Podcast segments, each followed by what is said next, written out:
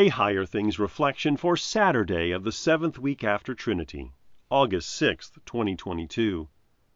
In the name of the Father, and of the Son, and of the Holy Spirit. Amen. We have thought on your steadfast love, O God, in the midst of your temple. Psalm 48, verse 9. In the name of Jesus. Amen. Tomorrow is the Lord's Day. Once again, we will go to the house of the Lord in worship. And it's good for us to occasionally ask ourselves, why do we do this? Why do we go to church? Do we go to stroke God's ego and tell him how great he is? Do we go to church because God said we have to and will be mad at us if we don't? We have thought on your steadfast love, O God, in the midst of your temple. That's what the Old Testament saints thought about church. To be sure, God commanded them to go, and the psalms they sang were full of praise for God. But God is not insecure, nor does he issue commands simply to burden his children with yet one more thing to do to appease him. Instead, God's faithful people knew that he only commanded that which was good for them. And when it came to praising God, well, they just couldn't help it. Why? Because there, in the temple, they received the greatest gifts of all. There they meditated upon God's steadfast love, remembered his mercies, and received that love again in the forgiveness of their sins.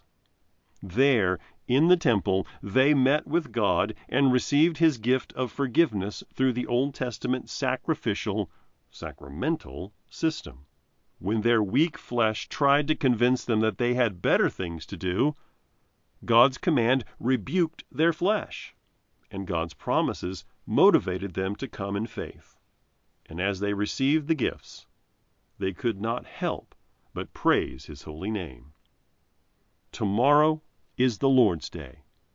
Your flesh may offer up reasons not to go to church, but God's command is there to curb the flesh, and his promises of forgiveness, life, and salvation remind you of the great blessings you will receive there. It's really quite amazing and wonderful. God Himself shows up in every congregation where the Word of God is preached purely and His sacraments are administered according to Christ's institution. There, love and forgiveness are poured out upon God's faithful people as they gather in his presence. And in receiving these gifts, God's people cannot help but to thank and praise their gracious God.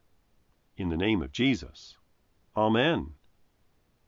Open now thy gates of beauty, Zion, let me enter there, where my soul in joyful duty waits for him who answers prayer. Oh, how blessed is this place, filled with solace, light, and grace. I believe in God, the Father Almighty, maker of heaven and earth, and in Jesus Christ, his only Son, our Lord, who was conceived by the Holy Spirit, born of the Virgin Mary, suffered under Pontius Pilate, was crucified, died, and was buried. He descended into hell. The third day he rose again from the dead. He ascended into heaven and sits at the right hand of God, the Father Almighty. From thence he will come to judge the living and the dead. I believe in the Holy Spirit, the holy Christian Church, the communion of saints, the forgiveness of sins, the resurrection of the body, and the life everlasting. Amen. Our Father, who art in heaven, hallowed be thy name. Thy kingdom come, thy will be done, on earth as it is in heaven.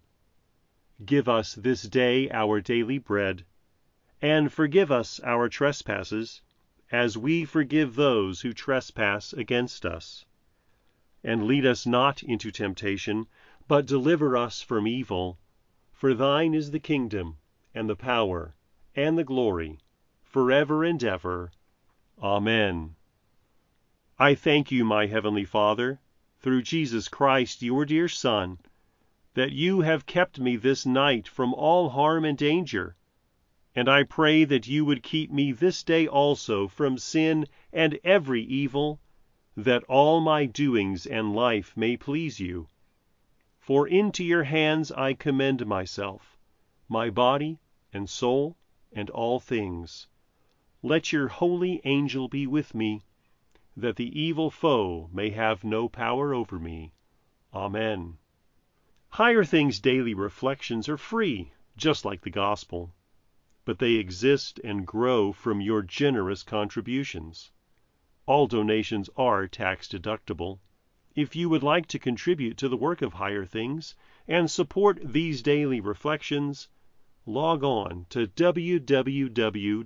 www.higherthings.org/reflections for more information. Christians need to aspire to being people of the faith. Not just any will do. In Faith Misused, Dr. Alvin Schmidt shares his case for a Christian reclaiming of the word faith from its ambiguous modern uses. Faith Misused, now available from Concordia Publishing House.